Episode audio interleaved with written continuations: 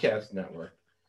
And we are going to revive our horse racing series, but uh, we'll still give you the breakdown on the biggest races. Uh, we'll have somebody come in and uh, give you uh, the Del Mar racing season. However, the focus is going to be on horse racing in true crime.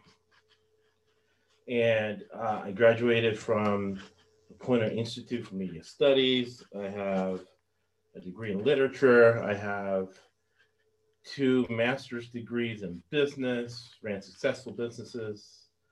I had a uh, restaurant in Pinellas Park, Florida. Bought it for eight thousand, sold it for six hundred thousand.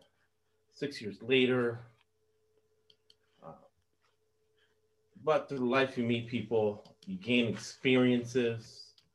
Uh, my wife's a psychotherapist, and with her experiences and writing in the diary and uh, consuming a lot of true crime media, an opportunity presents itself in reporting on true crime as it relates to horse racing.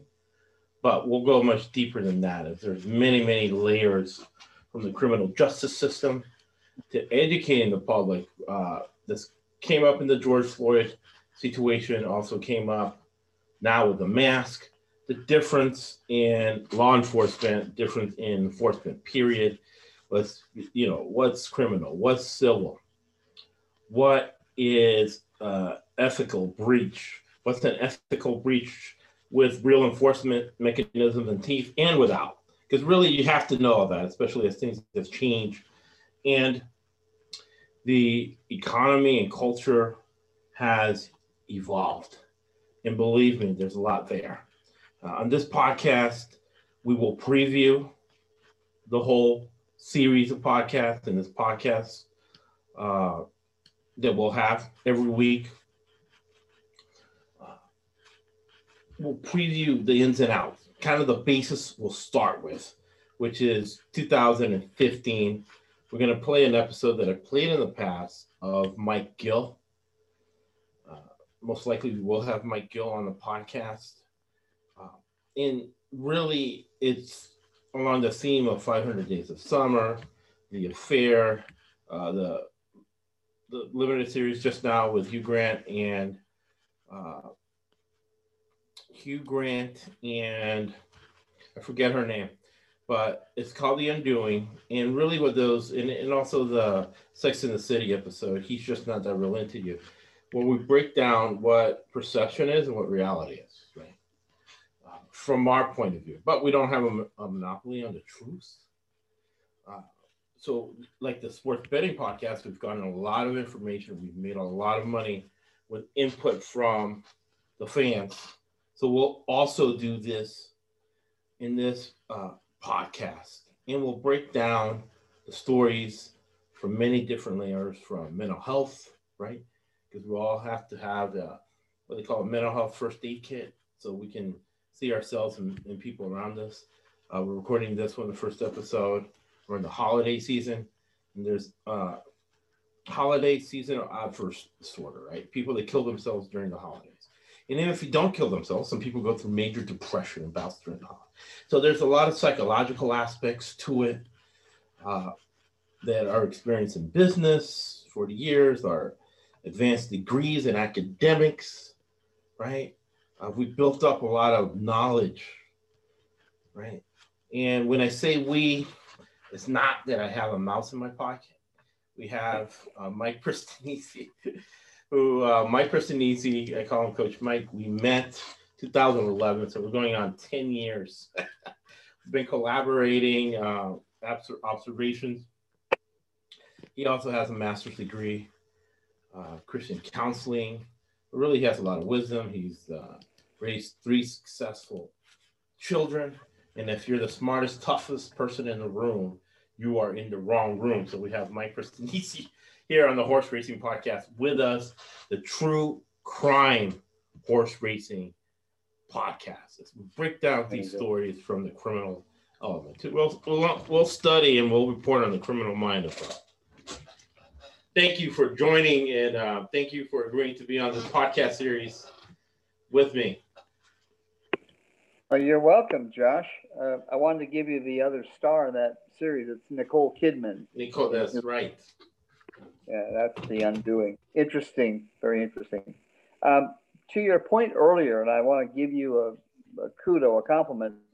Thank you for what we call billboarding or signposting what we're going to do these next few weeks with uh, horse racing true crime. I think a lot of our listeners and viewers really want to know what are you guys going to talk about? Where are you going to go? And what are my takeaways if I listen and if I pay attention? And hopefully, you and I can weave in business uh, practices. We can weave in how money motivates, and sometimes right. money turns into greed, and greed motivates, and sometimes greed leads to, look, I will kill you to keep the money, or right. I will get rid of you, or I will have to diminish you or criticize or condemn or ostracize you because if I do that and make you look bad, it takes the heat off me. Right. Um, you and I were talking before the podcast about imagine you're a kid growing up in Flint, Michigan in the 50s. You're dirt poor, living on the river, and the guy says to you, "Hey, kid, you want to make 500 bucks cash?" Right. You don't even ask any questions. You just the answer is yes, and then you go do whatever they want you to do, and then a few weeks later, people say, well, that was illegal, Mike. That was against the law. Did you even ask any questions? no. I stuffed 500 bucks in my pocket. I'm the richest kid in, you know, 22 blocks. So a lot of that happens with in the horse racing world where guys start off with nothing. And all of a sudden they come onto a horse, they get a jockey, they got a little trainer. Next thing you know, they win a race or two, then they got money. Right. And this, what we're going to talk about, really unwraps a lot of that. And with your background and your experience, Josh, as a podcaster, I'm just going to follow your lead. So I'll turn it back to you. Yeah. And, and we're not going to leave anything on the table. This is going to kind of uh, parlay into the book that I'm writing. And the, book that I'm writing is All I Know. And every piece of wisdom, and I'm going to steal from Coach Mike. I'm going to have to give him a cut of the book because he's going to have his the wisdom I've learned from him in the last 10 years. A lot of nuggets. We're going to put it all in there, but we're going to put it all in here on the podcast as well. Well, everything we know, we're going to put it on here. We're not going to leave anything on the field. right? And uh, if you have a piece of wisdom or there's something we can learn from, like we have in the sports betting podcast, we love to hear it. Right. The good and the bad. Sometimes you learn more from the bad than the good. Mm. You know. True that. Like I just saw something. Uh, somebody gave some sort of negative feedback, and I'm like, wow, uh, what's going on in that guy's life that he had to uh, say the negative feedback, which really really wasn't that negative, but it, it showed more about the person than it did uh, what's going on, right? Because none of this, none of this is that series, but you will learn a lot about a lot of different true true crime elements, right? right. Uh, that you can't see in major media or get anywhere else. And that's really the primary reason we did it because we, we see that void and uh, we're happy to fill it. And that way we get even more information. All right. So, what I'm going to do right now is I am going to play an interview from Roger Stein, who recently passed away. Um, I used to listen to his radio program every Sunday in the morning, going to get bagels for Hannah. And then I would listen to it in the, because it was a long line here in Michigan, uh, here where I live in, in Orange County. So I would, you know, continue to listen to it on my headphones and on the way back home. So in that hour, I would listen to Roger Stein and it's old, old horse racing guys just just talking, right? Just talking about life. And man, you know, you learn a lot from that. It's almost like in The Sopranos, they used to go to that pork place and just sit down and talk. You learn a lot talking to old guys and listening to the stories and a little bit of humanity that's missing from the younger folks these days. Uh, so let's start, and I'm going to stop it, and we're going to discuss certain uh, topics that really are going to be the foundation for the podcast. And we'll start in 2015, and there's a lot of elements in play uh, that permeate society and gives clarity to what's really going on that in the mainstream media and other outlets uh, people can't say because uh, Coach Mike and I, Mike Pristinisi and I are very lucky, fortunate, and good that we own our own businesses. So uh, I fire more clients that I acquire in, in, most of our businesses referral. So uh, most people know not to refer us idiots, and we we have the latitude to say what we want. Um, and the only um, parameters would be enforcement mechanisms through litigation, which knock on wood, I'm 26 and 0 the last 30 years with the help of God. Uh, Amen. So let's start with uh, the Mike Gill interview. And then, and, and again, it's going to serve on many levels. It's a foundation for the podcast. I'm going to stop it when I have a few topics to discuss. program uh, many years ago. A breath of fresh air. A lot of people are fans of Mike Gills. Um, in 2010, the most hated man in racing turned out to be a report ESPN did. And we'll talk about that and other things with my good pal, Mike Gill. Good morning, Mike. Hi, Roger. Listen, Mike, you've been keeping it low profile. I want to go back uh, to remind the listeners that don't remember.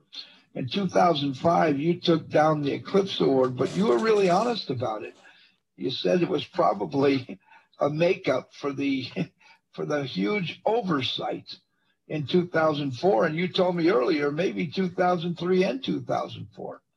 Right, that's how I saw it. But uh, and I heard that uh, Mr. Melnick wasn't was sick, and that was the year that I'd won, and and I really do think that he should have won it that year. For, for, for certain, uh, you had it coming. You did an awful lot of winning, and you remind everyone always that your percentage was nothing out of the ordinary. Uh, that a lot of the horses that you claimed and dropped down uh, didn't necessarily show a profit. But you have the I think you're the only guy out there that ever has accusers and no positive tests. Now, you, you did say, you owned up to this, that I think it was 19. I'm going to stop it there. And I'm going to ask for your opinion on a couple things. They established him as a wealthy horse owner, host, you know, thoroughbred horse racing owner he was good. He won some races. He had a lot of money. He could afford a loss. Uh, the one mistake, and we'll talk about it too, right? One mistake people make, and I get this, I've always done this, but uh, it hit me home by the book Erroneous Zones by uh, Wayne Dyer, who's a uh, you know good psychotherapist. And he said that uh, biggest mistake people can ever do is seek another man's approval. So the fact that he's trying to win, you know, he's saying, "Oh, I should have won the award this year. I should have won the award that year." That was something you know very interesting here. You remind everyone always that your percentage was nothing out of the ordinary. Uh, that a lot of the horses that you claimed and dropped down uh, didn't necessarily show a profit. But you have the, I think you're the only guy out there that ever has accusers and no positive test. Now, you, you did say, you owned up to this, that I think it was 1993 or something, or 2003. It was many years ago. You did 94. get a bad, 94, you did get a bad test, didn't you? How about this? Uh, I had to fire my trainer. I didn't have a trainer. It was the very first horse I ever ran, came back with a bad test. And I fired him that morning, so it was that trainer's horse. But what was really going on, and it's always been an issue for me, is me fighting corruption in thoroughbred racing. They had a HBPA union there that they were selling out its membership, telling them be year-round racing if they got slot machines. The truth is, I sat in those meetings. It was going to be a six-week meet. When I came forwards and wouldn't shut up, and I told people and reported to the Globe, they put a gun to my head, and I still wouldn't shut up. The next day, my first horse, bad test. Yeah. Did you did they ever figure out what, what, did you do? Did you serve any time or did you pay a fine? What was the deal? What was the disposition of that case? There was no. If there was one that they kicked me out of racing for a couple of years. That was it. They knew what it was. It was a clenbuterol overage. A clenbuterol, not overage. They didn't have clenbuterol. They spiked the horse, and they know they did because I wouldn't go and cover up what I've uncovered with the union. See, corruption in horse racing has been rampant, but the thing that so one thing I do, and Coach Mike does it a little bit because he said, you know, you Coach Mike has had to uh, go to bids at local municipalities, and every local municipality that I've been involved in or observed from Tampa to New Orleans to Boston to New York City, to Austin, Texas, now here in, in San Diego County, Orange County, all of them have been corrupt. It's like that study from The Economist where they looked to see which 115 countries were corrupt and which countries weren't. They found out that all 115 countries were corrupt. It is the, the level of corruption, right? Uh, so when he says that the horse racing industry is corrupt, everything's corrupt, right? And uh, I have a clean record, but people have put guns to my head, right? And when I've relayed the stories to law enforcement and cops and the people in law enforcement that are really good friends of mine, I have a person who's an assistant uh, chief of, of, a major city of a police department. I know a sheriff, uh, sheriff of a whole county in, in Florida and whenever I tell those guys the story, they're like, well, you know they're not shooting because you're not dead, right? Somebody's going to kill you, they would shoot. They don't just put a gun to your head. Right.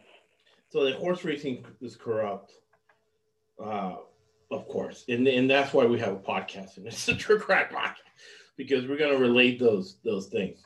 Then uh, Roger Stein hit on a very good point, right? What was the disposition of that? Right?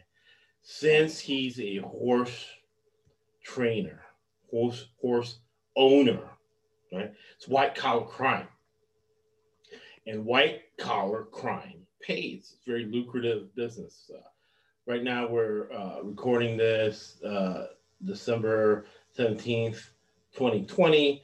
Robinhood got a sixty uh, company with an Robinhood got a sixty-five million dollar fine after 10 billion in profit. Okay. So you and I do that. We got major felonies, spend life in prison, Robinhood, white collar crime to get away with it. And then uh, when he was talking Clem clenbuterol spiking horses, which will lead to our next podcast, which will be about Jason Servis.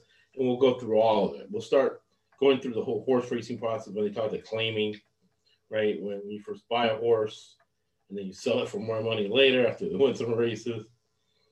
Clenbuterol is the same steroid that Alvarez, the boxer, has. So it's a steroid that gives you more endurance, it gives you more lung capacity, so you go uh, higher.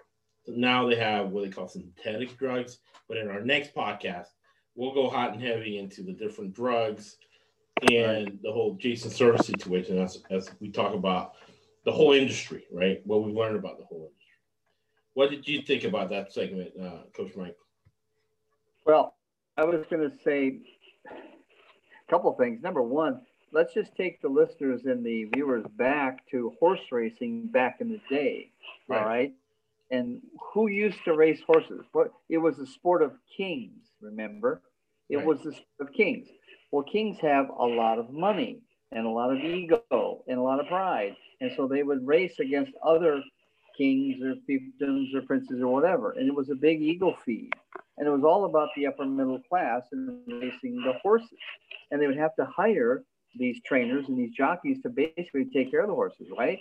Right. So when you had a really back in the day, if you had a really good trainer and a really good jockey, you were going to win horse races because you had a winning combination, a winning team.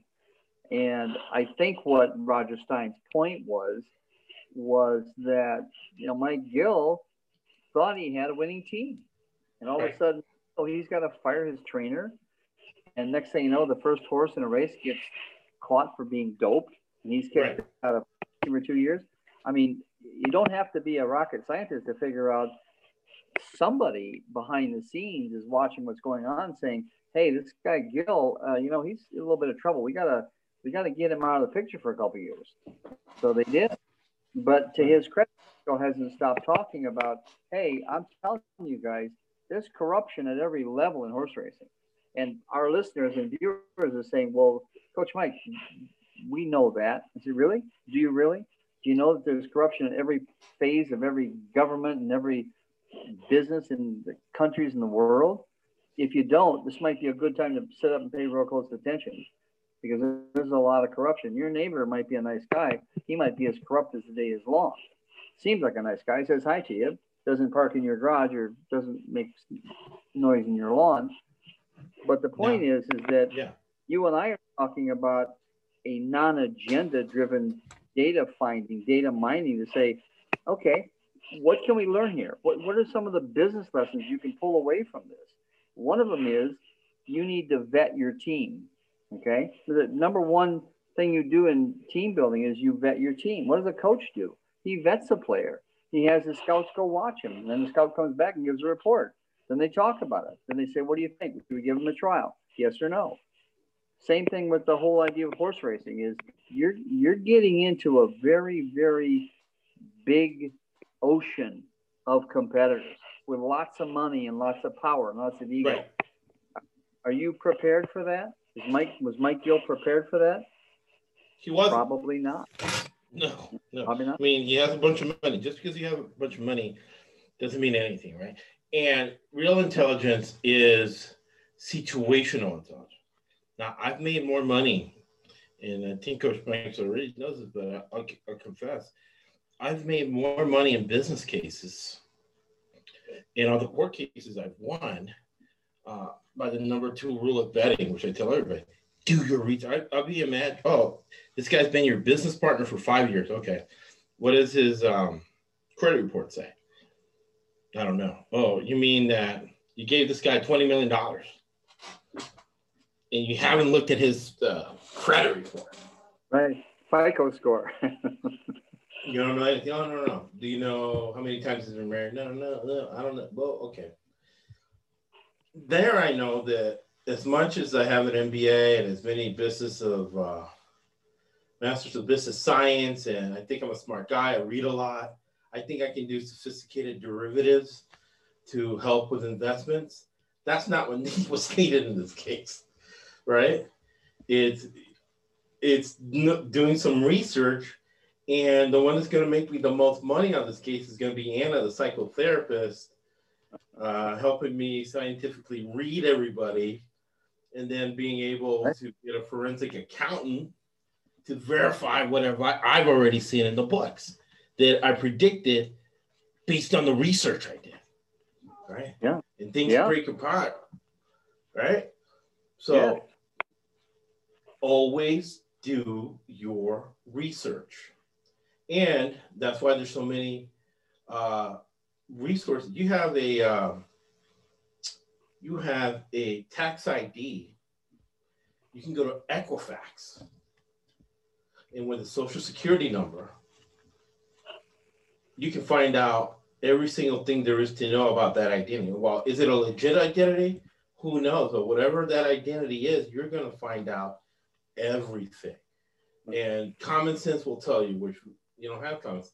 If you're going to hand over a guy you barely know $20 million, uh, it's probably in your best interest to do a uh, background check.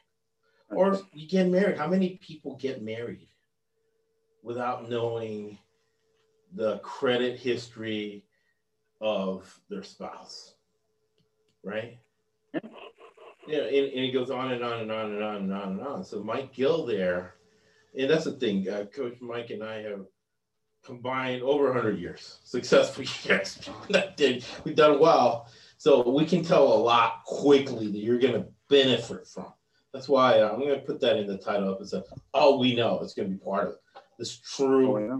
crime series, right? So he didn't check the criminal record, the references, what was going on.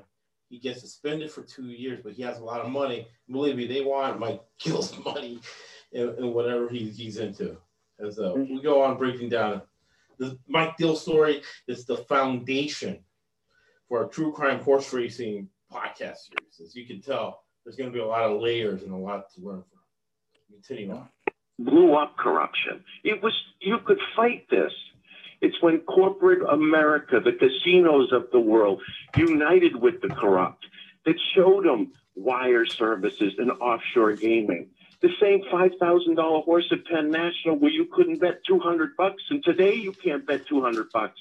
What if they could bet ten thousand at ten to one? Do you think. So I'll stop it there because within and, and as we go along, uh, it's it's very clear to me that local political corruption will also be a part of this because it's a lot of part of horse racing. And uh, Yeah. Coach Mike and I have sat there in those city council meetings, sat there, and, and the level of corruption is astounding because of so much money involved, right? This is the richest country in the history of mankind. And there's Right. a lot of money in and a lot of people do not understand the long-term um, the people in Flint, Michigan understand it very clearly.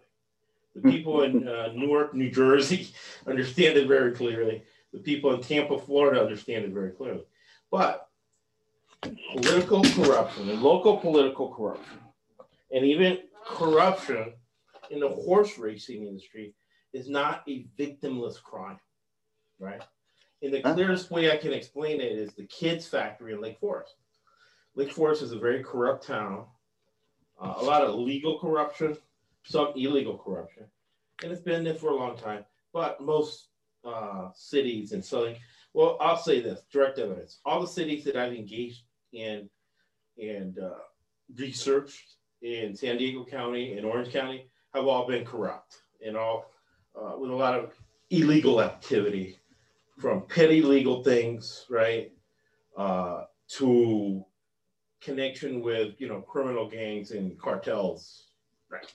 That that type of corruption, right? Uh, But the Kids Factory in Lake Forest, California, Kids Factory, because this is one of you know this is the richest country in the world, and this is the richest county, one of the richest counties in the richest uh, country ever in the history of mankind. Uh, here, you know, the average income is like two hundred thousand. So they have the kids factory that with taxpayers' dollars, they the the parents paid fifty dollars a month for their kid to be in an after school program. And for years, we got a councilman recall for being corrupt and stealing money and all this. We got a recall, but the people are ignorant and they elect these people because they see them at their soccer practice and they don't do any research. They just elect him because he go to church, nice guy, because the Republican Party or whatever has enough money to give people enough flyers, right? Get enough eyeballs to, you know, vote for this corrupt guy. So they vote for these corrupted people. They didn't listen to us. Long story short, the city's now bankrupt, and Kids Factory costs eight hundred dollars a month. So that's the cost of corruption. And with the pandemic, it's going to get even worse. But you can't, you don't go any longer than George Floyd situation, right? We, we can see corruption there. You know, the guy had already killed a bunch of people, right? And shot a bunch of people because of corruption. He was still around.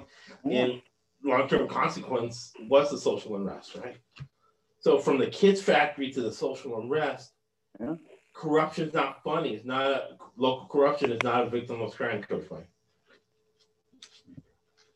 No, you mentioned uh, Flint, Michigan, and you know people say to me, "Oh, the water, right?" When I was a kid, the water was not a problem. Right. So that problem is a recent situation, a recent issue. And you can talk about corruption and politics and money and fluoridation and all that stuff you want to. Point is, when I was a kid growing up, it wasn't a problem. I mean, Flint River was Flint River. It was okay. Same thing is true of what you said about crime. Uh, people look good. I mean, let's face it, Orange County, man, Orange County looks good. You guys are, you know, you're highbrow, nice clothes, nice cars. No one thinks to look under the hood. It's not a Jaguar, it's a Ford. Right. okay. You're talking about the word you're, the phrase we use is called do your due diligence. Ask the hard questions. Maybe have the people in your company do an assessment. Like I do a lot of work with companies, I work with assessments. I assess who the people are. And it's amazing, Josh, and our audience can appreciate this. When you spend an hour and a half with somebody one on one after they've answered a few questions on your online assessment, you'd be shocked. You're not, but you'll find out things you never imagined. And you're sitting, I'm sitting there taking notes, copious notes. It's like, my God. After the fifth person you assessed, you have a really strong handle on that company, on their culture, on where they're going, how they're going to get there, are they going to succeed, and who the real power players are, who the influencers are. And part of the work with what we do with people is ask a question. If you don't get the answer that you think is correct, circle back, ask it again, different way until you get the answer. I think that's what with uh, Roger Stein and with uh, you know what's his name here, Mike Gill. We're he's trying to walk this interview. They're friends. You can tell they're friends. They've known each other for a long time. So it's not really such a hard hitting interview as it is more of a softballs and yeah, Mike, I feel bad for you. Yeah, you should have won. It's kind of a mutual admiration society. I don't think you and I want to do that for our audience and our listeners at this podcast. We want to say, look, And, and, and, let's talk about what you could have done differently. yeah, we're going to talk about it in sports betting. Uh, when I talk about the sports betting market being easier than uh, the stock market, and that the stock market is more corrupt and more shady than the sports betting market, is what he just talked about. Penn National. Yeah. Uh, Penn National is a casino. He'll get into it, right? But these are actually, I would rather deal with these guys than most people in the corporate world who are aren't at the up and up, right? And one thing is we talk about uh, local political corruption. There's this guy Don Wagner, who's uh, a corrupt uh, criminal uh, guy who wants to run against Newsom. He's on the Orange County uh, Commission, and I honestly, you know, I'm 50 years old, been around a lot. Uh, somebody put a gun to my head, I would say that Don Wagner, even though he's a Republican, right wing looking type guy, most likely he's a you know closeted homosexual. I mean, you look at the picture with him and his wife and kids; they all look terrified. Uh, I have direct knowledge of uh, crimes he's committed, and the only time I kind of heard him privately say something, he said these words were very interesting. He's a lawyer, of course, former uh, state assemblyman, former mayor of Irvine, he said, lying is not a crime. Right? Lying is not illegal. Okay. So that's the corporate world where they think where the self-interest is. So to think that right, right, right, let's and like we said on the podcast, we keep it real. So corporations, right? Uh, for the most part, there's a lot of great corporations, right? 20% of corporations are great and they do a great job. They do, you know, Moderna, Pfizer, they do incredible things in this. 80%, right, are a joke or nepotism or some sort of corruption or shady or just sometimes unadulterated pure luck. You can never underestimate the luck factor. Now, major corporations like Penn National, that again, I'd rather do business with them earning, but are run by the mafia, racketeering. Uh, and when I say the mafia, uh, there's different types of mafias. You have, you know, the five families in New York. You have Nigerian mafias, Jamaican mafias. You have Cuban mafias.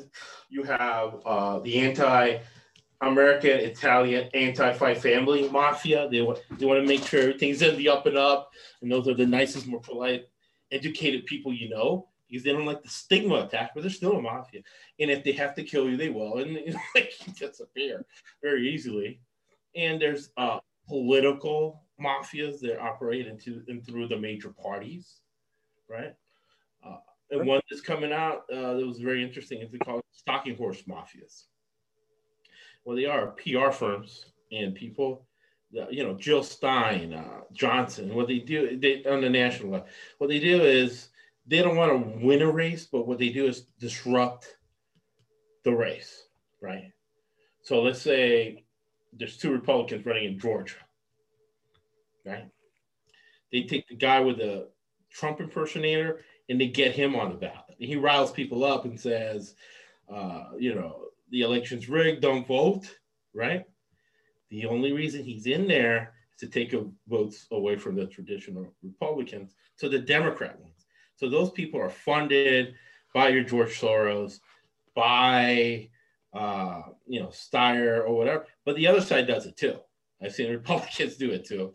Jill Stein is a very uh, perfect example. Jill Stein was put on all 50 ballots by Republicans, by major Republican donors, to take votes away from Hillary Clinton in battleground states. Right? You don't see the major media say that, right? They say whatever that she was sick right. and get there, but really it was just time, right? Just Stein yeah. took votes away that would have gone to Hillary Clinton. She would have she would have been President Hillary, Clinton. and it goes on both sides, right? Uh, ill-fated attempt by Kanye West, but that's what it was, and uh, yeah. you do notice it. Notice I would encourage anybody to listen to the podcast. Go on the Arizona Secretary of State race side and look at the vote. Uh, Biden won by 14,000 votes in Arizona, but the stalking horse candidate, funded by Democrats, that was a libertarian that took conservative votes, got 60,000 votes, they would have gone to Trump, and Trump would have won Arizona. Mm-hmm. Why isn't Trump saying it? Why isn't the major media saying it? Because they're all part of the racket, both on the right and the left, and they're all getting paid by the right. Right. No, that's true. And the point about politics and horse racing and business and government, it, they all start to get in bed together. And there's an old saying, you probably heard this years ago politics makes strange bedfellows. Right. And if that's not true, I'll eat this pen without mustard. I mean, it's amazing what happens. So government regulations come in to say, and this years ago, Josh, remember it was gambling and then it turned into gaming. They took the B out and the L out. So gambling now became gaming. Well, gaming is a lot easier to say, a lot easier to hear, a lot easier to talk about. And so organized crime, so let's just call it gaming. You know, we'll call it pari-mutuel betting. And they start aggrandizing these uh, these descriptors. So what's interesting though is because we know business and financial concepts and we understand math. I've wagered on five horse races and purely wagered on them or made a business decision on them purely on, uh, for lack of a better word, conspiratorial or marketing yeah. or saying, okay, yeah, uh, it, which horse is going to fit the profile and formula, what's going on, and it's going to make uh, the syndicate or the people, as I would call them, the most money. Right? And I'm at 400% ROI uh, wagering and betting on NFL games using the same strat. Right. So I haven't even seen the horse or whatever, and I'm 5 and 0 using that strategy and reading what's going on. Right. So there's a business element, and this is not trivia, right? These are actionable steps you can monetize to put money in your pocket. Yeah. This recession that's coming. So all of that we were talking about Penn National.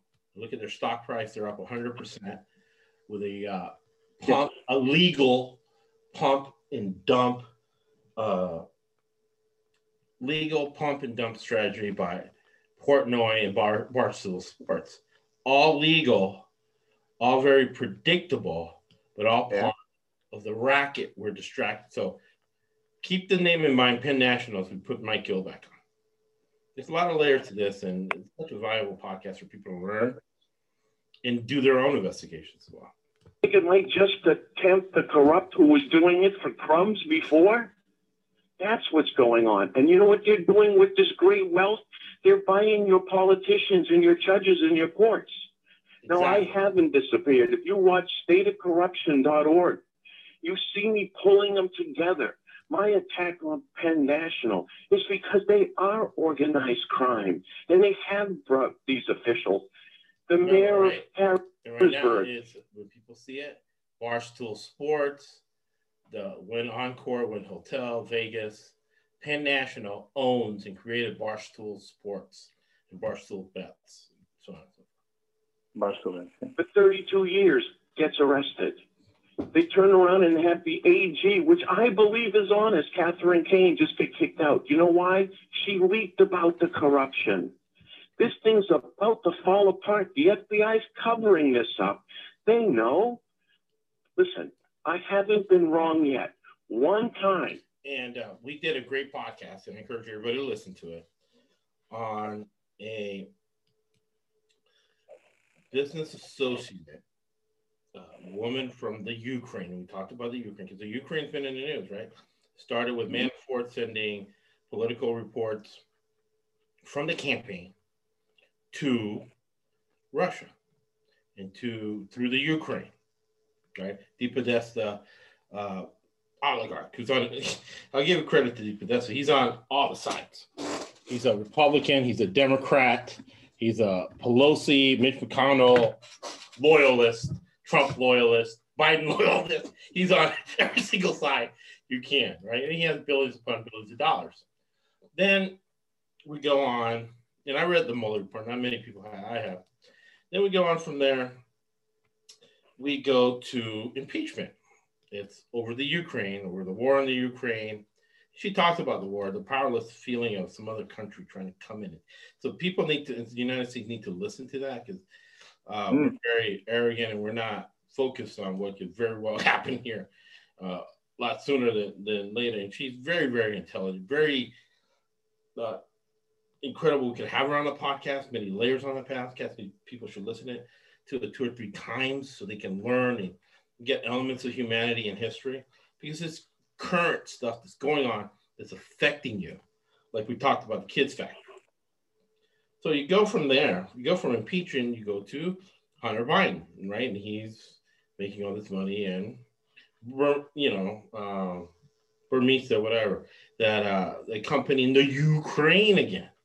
So listen to that podcast with a girl from the Ukraine and what's going on with the corruption that's tied to Penn National, to do the international uh, gambling part of it, betting part of it, that all that money is intertwined. Okay, Yeah. like corruption is intertwined to what Mike Gill say. Now tell me if you still think I'm crazy, because I'm telling you now, there's been arrests last night that you haven't even heard yet. The compromise is they don't want to get into the politicians. They don't want to get into Penn National. Penn National is 93% of it is owned by the casinos. Wynn Casino, who bought land in Boston to build a casino, you know what the holdup was? Because I caught wires from Penn National to these the Cosa Nostra of New England, not my words, the Boston Globe. They were purchasing it from Wynn. Wynn, who owns 30% of Penn National. See? Right. So talk about collusion because theoretically the win should be against Penn National. Now another point that I missed that I should have thought that I was going with with the whole Ukraine thing, right? Very, very clear that uh, and now I even have more direct evidence myself, right, Coach Mike? The FBI when they get correct, get evidence, not all of them, I'm sure that, again, it's probably the 80 20 rule. 20% of the people in the FBI are up and up and doing a really good job. But 80% of what I'm noticing through the Mueller report, what I'm noticing through impeachment, what I'm noticing through the Hunter Biden, and all this is public information. All that that Mike Gill said, none of this secret, nothing's secret than Mike Gill. All of that, like he said, is in the Boston Globe. It's all things that'll be uh, links in the episode notes, and people can research themselves. But when the FBI gets evidence, right? You and I think, oh, they're going to talk to a judge, they're going to talk to so and so, and they're going to build the case, right, with a U.S. attorney or DA and then we move forward and they're going to go where the evidence leads. No.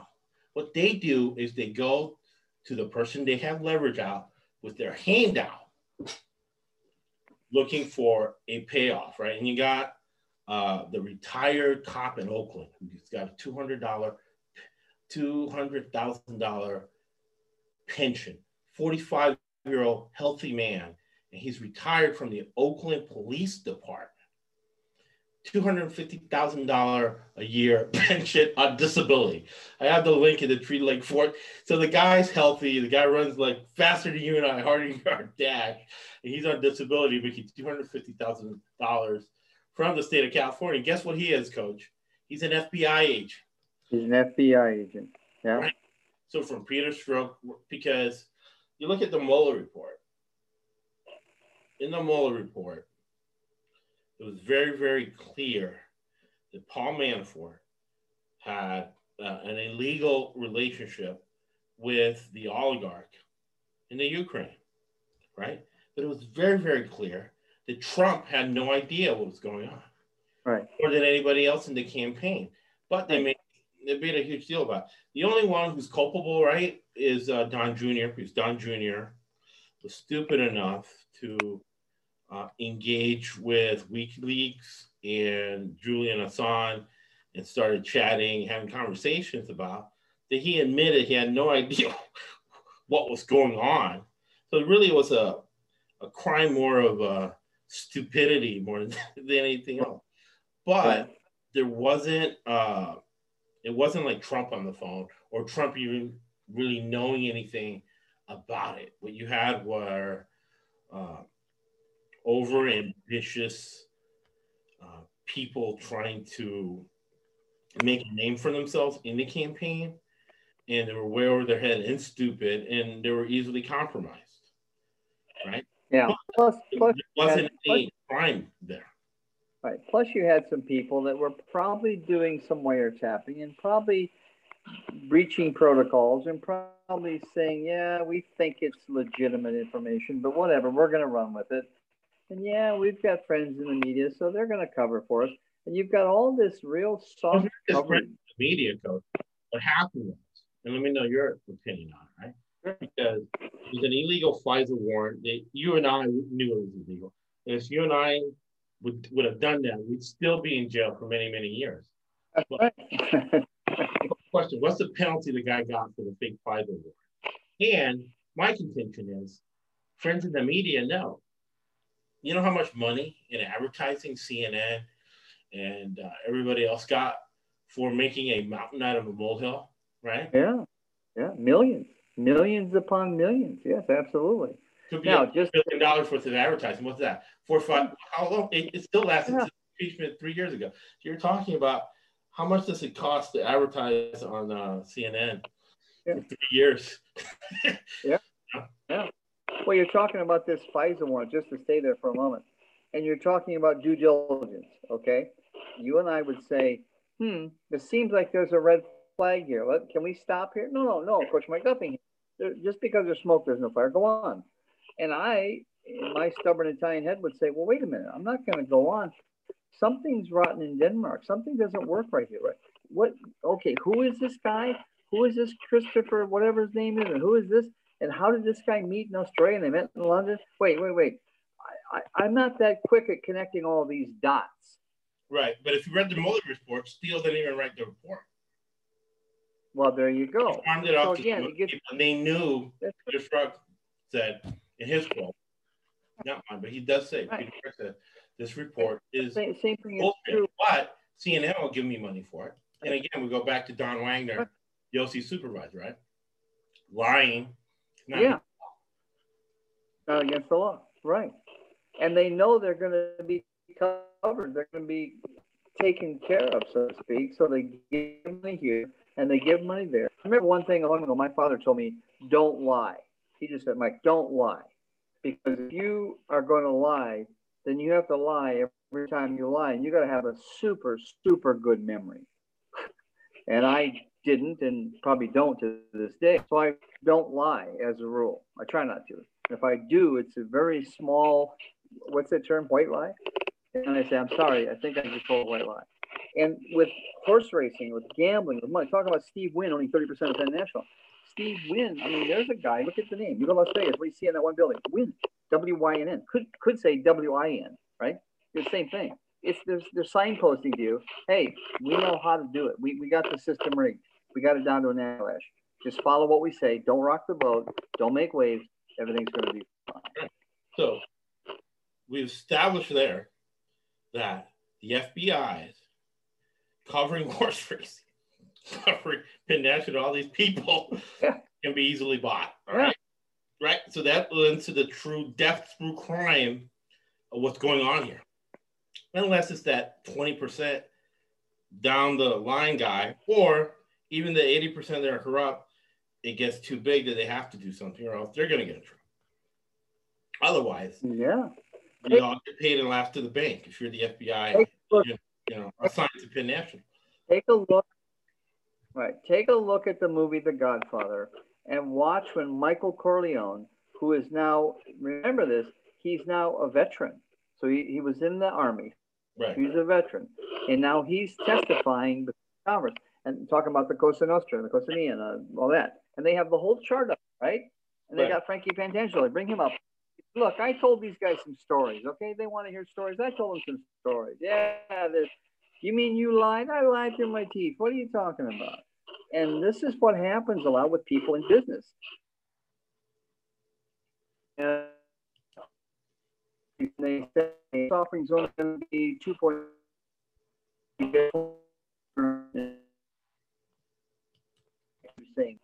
That that can't be possible. That that, that can't be legal. that can't be right. So And like, let's say the pump and dump that, that uh, Barstool Sports is, go back to the Goodfellas, right? We always pay the cops. So he's going to go to the FBI, and he's going to do some pump and dump. Here's your cut. Here we go.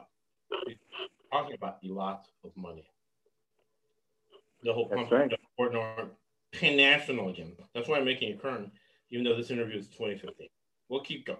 It's only about seven more minutes, and then that we're pretty set up for our next episode. okay. There's more connections here. Do you want them controlling your judges and courts? That's what's at stake here. It's it's horse racing in the life and death of it. But it goes into your courts. It goes into to these law firms and the insurers. We've just got turned out inside out by the business world. Why do you think you've seen all this corruption? And no one goes to jail. And who's grown out of our eight years of recession? The casino world. Well, That's Mike, why I me- do what let I me- do. Well, let me back this up just a little bit, okay? You, you get a feeling, you know, Lenny Shulman's on the line with us, by the way, and uh, he had the same sort of opinion that on the podcast. every time you've been questioned or asked about it, you've been straight up, and obviously you're not hiding anything. But how do you go from a guy that 10 years ago was one of the dominant owners in the game, certainly when they talked claiming uh, your your to, your name, Mike Gill, was going to be the next thing discussed within 10 minutes. How do you go to the extreme where you want to expose these guys more than you want to win two or three races a day? What makes that happen? Well, let's not forget, I came from a family that had nothing. We looked for change to buy a pound of bologna.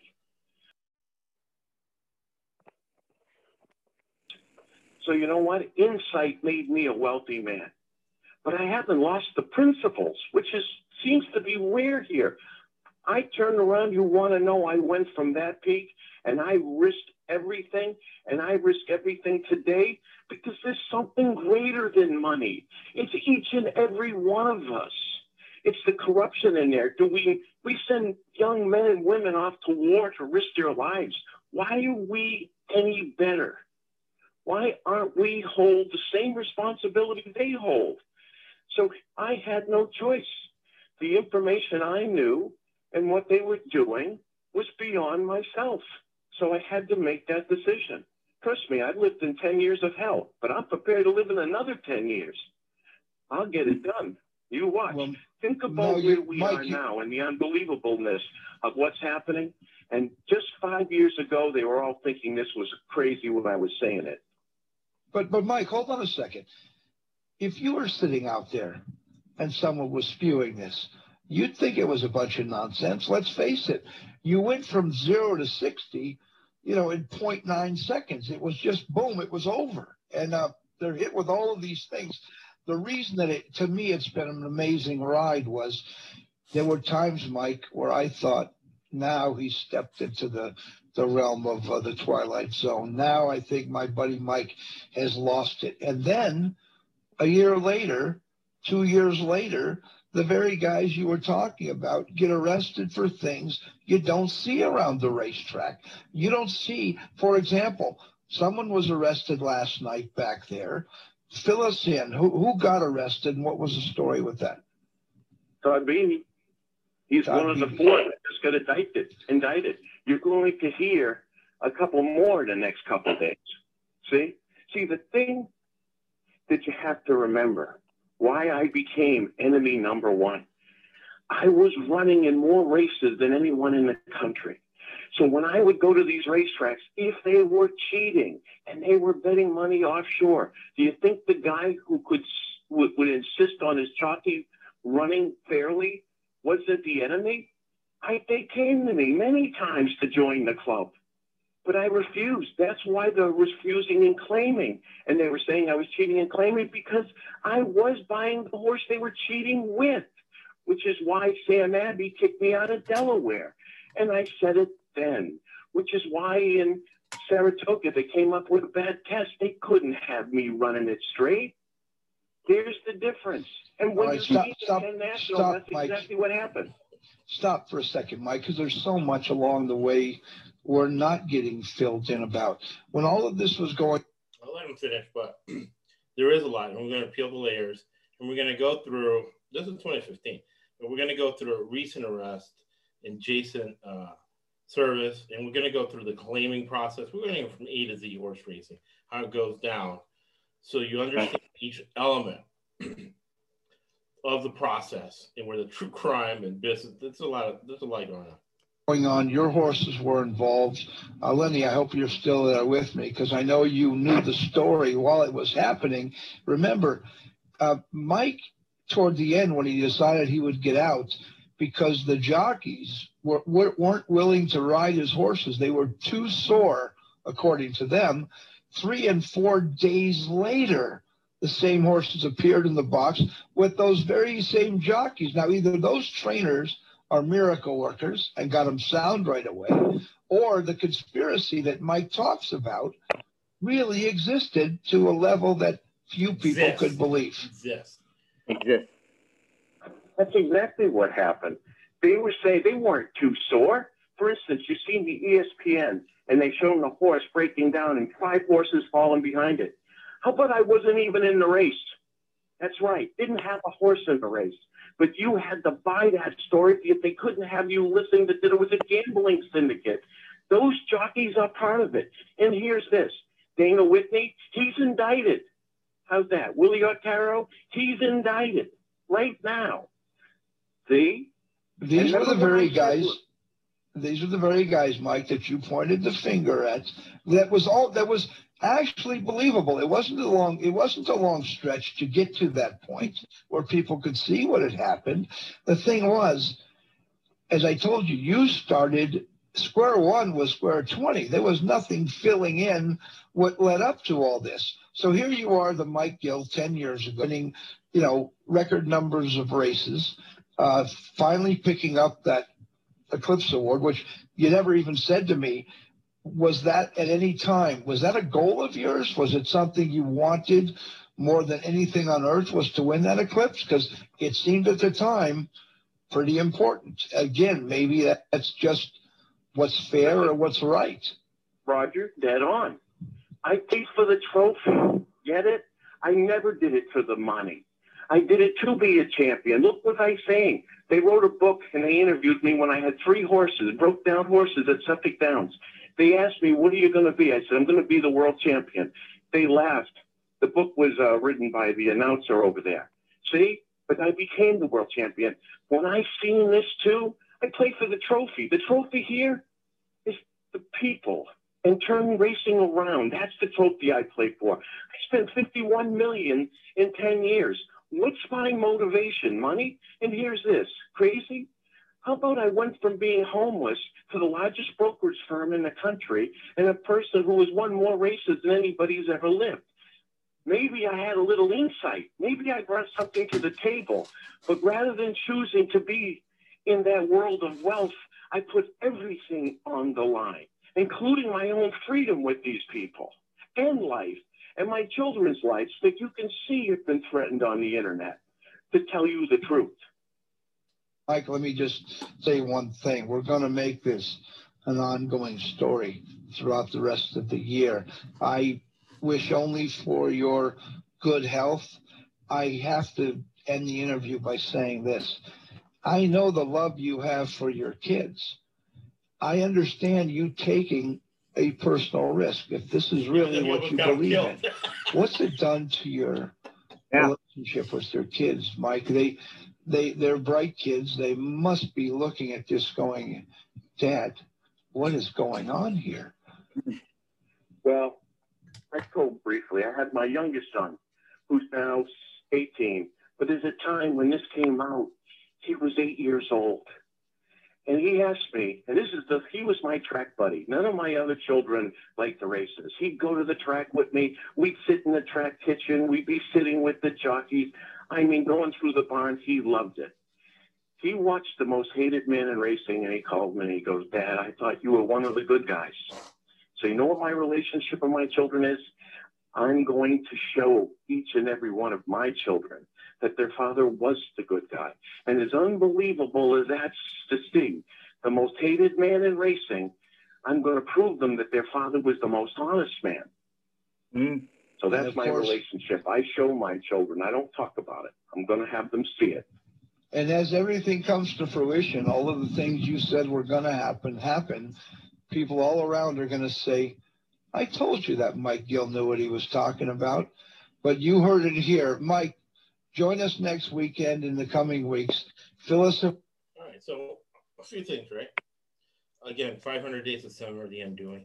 Sometimes, and it's good to have a guy like Coach Mike in your life, or like Anna, my wife. There's a big difference, right, between a guy who's been living alone for 30 years and a guy who's married, who has friends, right? Big difference between those two guys, right? And it's because people tell you, especially if you're poor middle class or you know, not a rich guy that has yes people when you're wrong, right? And you check your thinking and your perception is flawed. And we can see here where you have two guys just yesing each other. And their perception, right? Even though we'll have Mike Gill on, and if he's listening to me right now, just to help you out, your perception is off. And you're still appro- approval seeking, which is the worst thing you could do. You want a trophy for approval. You want the approval of your kids and again, I guess that's the theme of the podcast from the beginning. Approval seeking is a dangerous road that you even the good book says, right? You seek the approval from God, not of man. right. right. You don't seek another man's uh, approval. Another thing that I'll reiterate is that on the highest levels, uh, levels of you know investigations we see on the news, uh, Penn National level, the FBI on the level of the cop from Oakland, the FBI can be and is purchased, right? As long as it's not harming the public to a certain degree that they feel, or it's maybe harming the public in the short term, and the nearsighted FBI guy can't see how the corruption uh, hurts hurts uh, the people, right? Right. And uh, the other thing that hits to mind is we, we you know on the sports betting podcast, always do your research in common sense isn't so common, right? So a few of the horse races I won this year were when the same guy or the same syndicate had three horses in the race. I hmm. bet the prize horse, or the horse they have PR on, is going to win that race, and the other two horses are there to block the other horses from winning. And then hmm. we can all have our own opinions, right? But we can't have our own facts. And when I used that methodology, uh, that methodology ended up being worth $400 on, on three different occasions. So we can have their own opinion what happened, but it converted into uh, $400 in Bitcoin that I, you know, I gave and I put it on a uh, debit card to Anna and she bought gas that's lasted her for months on the fact of using common sense and knowing that the these three horses, the one that was getting the PR was the one that was going to cash the ticket. Right. Right. Yeah. That's using business and financial concepts in the many, many layers as we, as this base episode. And from here, you build on a good foundation, right? On this foundation, we'll talk about the true crime. We'll get into the cases. What were these guys charged with? What was the disposition? What were right. some things that are in the background that have come up through records that we can, our research, and convert the knowledge. All the knowledge we have on the podcast is to convert the currency to money. So, uh, yeah, money. Yes, yeah. like Christmas presents and things with charts. What are your thoughts, uh, Coach Mike? The final thoughts as we close the foundational podcast, and then we move over yeah. next week to uh, Jason Servis. Uh, but in the beginning, we'll talk about the whole process from the owners to the claiming process, which he talked about many times on there. we'll get into pharmacology and how the horses are yeah. spiked and why they're spiked and, and right. the endpoint. And at the yeah. end of the day, we'll have uh, we'll have somebody actually picking horse races. yeah. Hello, podcast coach Mike. Well, a couple things that Mike that Mike Gill said I thought were very key, and he said, you know, we used to pay pennies and nickels to buy baloney, and all of a sudden now, those kind of insights made him a wealthy man. Okay, now anybody listening or watching, you can take that to the bank. If you have, if you come from poverty, you come from nothing, which I do, I did, I don't anymore. I don't have that mentality anymore because I'm not a poor person. I don't think poor. I don't think like a victim. I think like a victor. Um, one thing he said too, he said something greater than money. Okay, Mike, if that's really true, if that's really true, where are your foundations? Where are your 501c3s? Where are your charitable organizations? Where's all this money being funneled to? I'm not pointing fingers and blaming him. I'm asking. I want to know because that's what happens with people. Like, for example, you and I invest in a lot of people that do work around the world. We give them money because we can't be in certain places. Okay, that's where part of our legacy builds. And I think building on this podcast to the next one, when we get into the you know Jason Servis and the Jorge Navarro and all that issue, we're going to talk about everything from a basic racing form all the way to the mafia and everything in between. Right. And hopefully we're going to bring these things together where people say, "Oh, I get it. This printing company prints the racing form. They set the odds. Oh, here's what you do when you go to the track and you gamble. I'm going to bet on the horses two to one or three to one. How come the horses 23 to one won that race? How come this one that's seven to one or eight to one or five to one? How come they win more often than the favorites? And there, there's a lot of financial and uh, mathematical nuances to that. Right. And I'm certainly not an expert. I've been watching it for a long time. I still don't get it. Yeah. And I like what you, Josh. We can choose our own opinions. We can't judge our facts. Can't choose our facts. And you look at data on a horse and you say, and this horse has been what they call ITM in the money for the last what eight races. hmm, there's a pretty good chance he's going to win because he's due. So anyway, I look forward to the next podcast with you, and I look forward to bringing in more of the business nuances and more of what I would call uh, life experience, helping people. Maybe somebody's going to have a takeaway from this podcast and say, "Man, I enjoyed listening to those two guys. You know, I picked up a couple things." Right, you know, and even people that don't enjoy listening to us, they're getting information, right, that they can mm-hmm. monetize quickly and they can identify, right? See, why is this company yeah. in the news? Why, and, and really, uh, this is a great lesson to the local level, right? Why did this happen in my school? Why did this happen yeah. in my uh, city council meeting, right? And it boils down to it's not a legal issue, it's not a moral issue. Sometimes it's a political issue. Sometimes some person uh, that's well dressed seems like they have a lot of money, seems like everything, their perception, what they're looking at is completely off. Right. You, can monetize it and you can anticipate. Right? So, right. and we'll have all the elements of storytelling because it's like, oh, this is a story. Yes, everything, especially at this point in our lives, and especially um, we'll follow all the fundamentals of a podcast. This is a story that we're telling, but it's also a business meeting. And a business meeting has to have a purpose and an outcome. The sports betting has been 400% ROI. That's four times as much money as you started with, right? And the podcast is going to be the same way.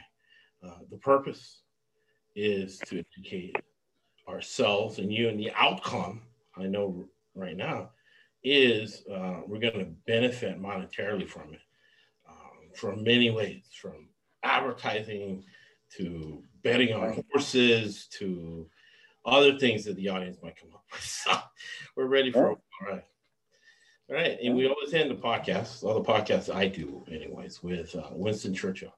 We got through World War II. And it is that you make, and I know Coach Mike, everybody that comes on the podcast believes this and practices, walks the walk. And it is that you make a living from your labor, but you make a life from what you give.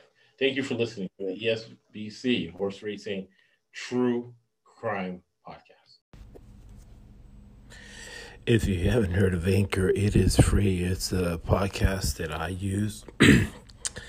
and they really do a good job for us here at the GFSN betting and team report podcast. It helps us make 70 to 80% of your bets. Now, download the free Anchor app or go to anchor.fm to get started, my brothers. I'm the best.